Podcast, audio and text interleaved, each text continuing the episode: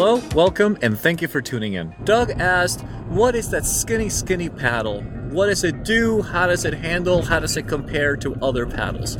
So, a tiny bit of background the Greenland paddle is just a traditional paddle used by Greenlanders. It's usually very skinny, it sometimes might just look like a 2x4, only it's been carved to its optimal shape and size, and almost always that is specific to the person, to the paddler's body, to the paddler's shape.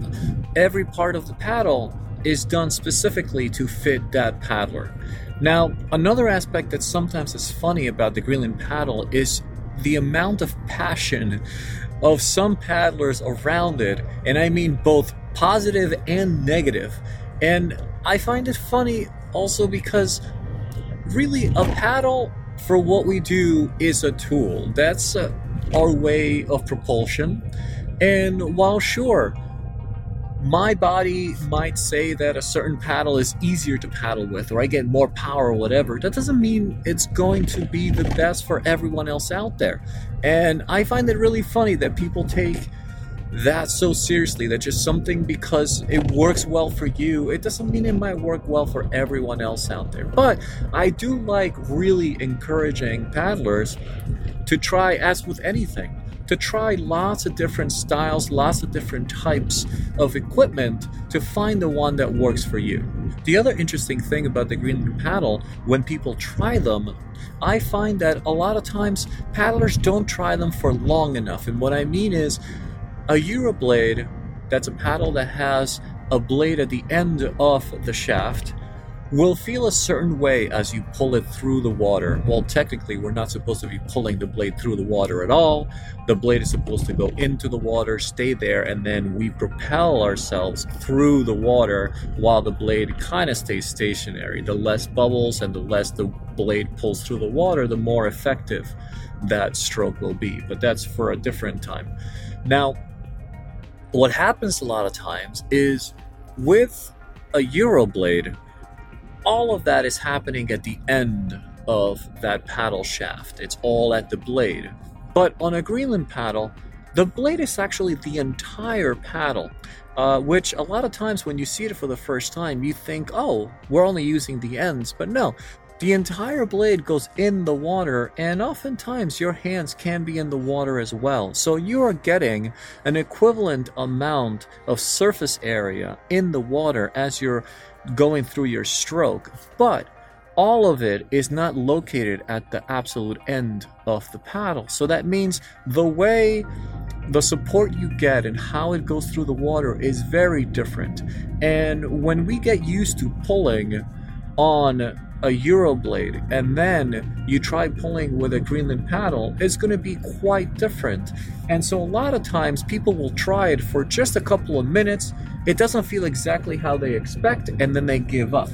And in that, I think, is the mistake because I understand completely that it's a preference. Something will feel better or worse, and there's no actual reason behind it. Sometimes it could just feel better, and that's good enough for me for someone to say, Well, I don't like this or I like that. But what I do find is that when paddlers try a Greenland paddle on a long trip, and that is more than one day, like if I lend out a paddle for someone to test out, I tell them to keep it for a couple of days and have it out on the water with them and really give it a go before they make up their minds.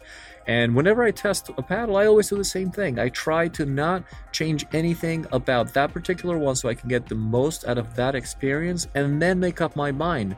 Was it positive? Was it negative? What were the things I liked? What were the pros? What were the cons? because let's talk for a second about the pros and cons of the Greenland paddle.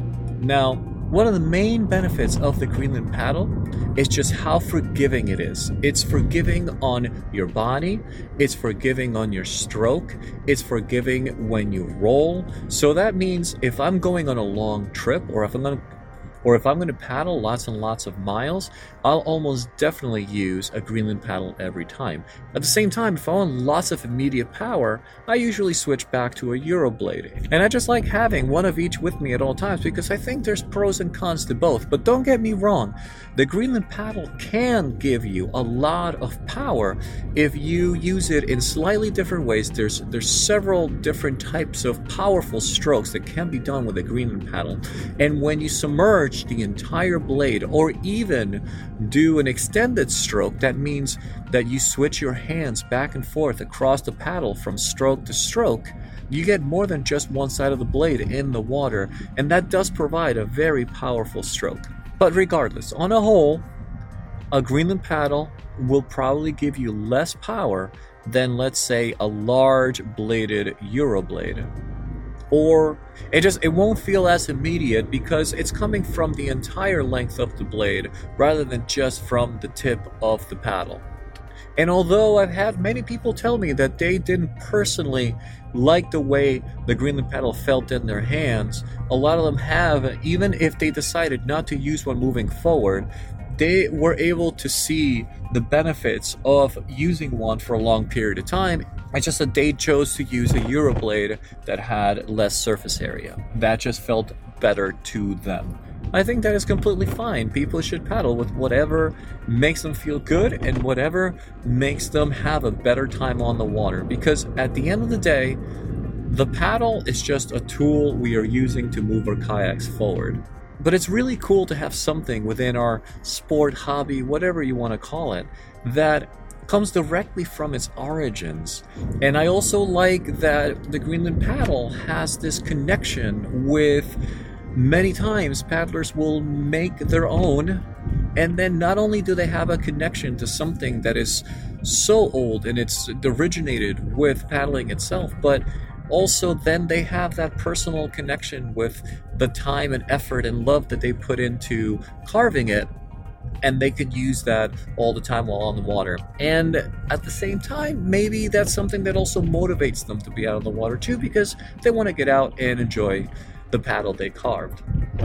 If you want to learn more about carving or learn more about green paddles in general, Qajaq USA is a wonderful source of information. That is Q A J A Q USA.org. There are plans available as PDF that you can use to carve your own paddle, and they also have a wonderful forum full of paddlers and master builders that can give you tons of information and answer questions if anything comes up. I highly encourage it, and if you want to find out more, I have several videos on this topic that you can just find on my channel and that would be on YouTube. Just search for Kayak Hipster. So I hope that was helpful. If there's any topics or anything you'd like to find out more about, please don't hesitate to reach out. You can reach me at contact at kayakhipster.com. Thank you for tuning in and catch you next time.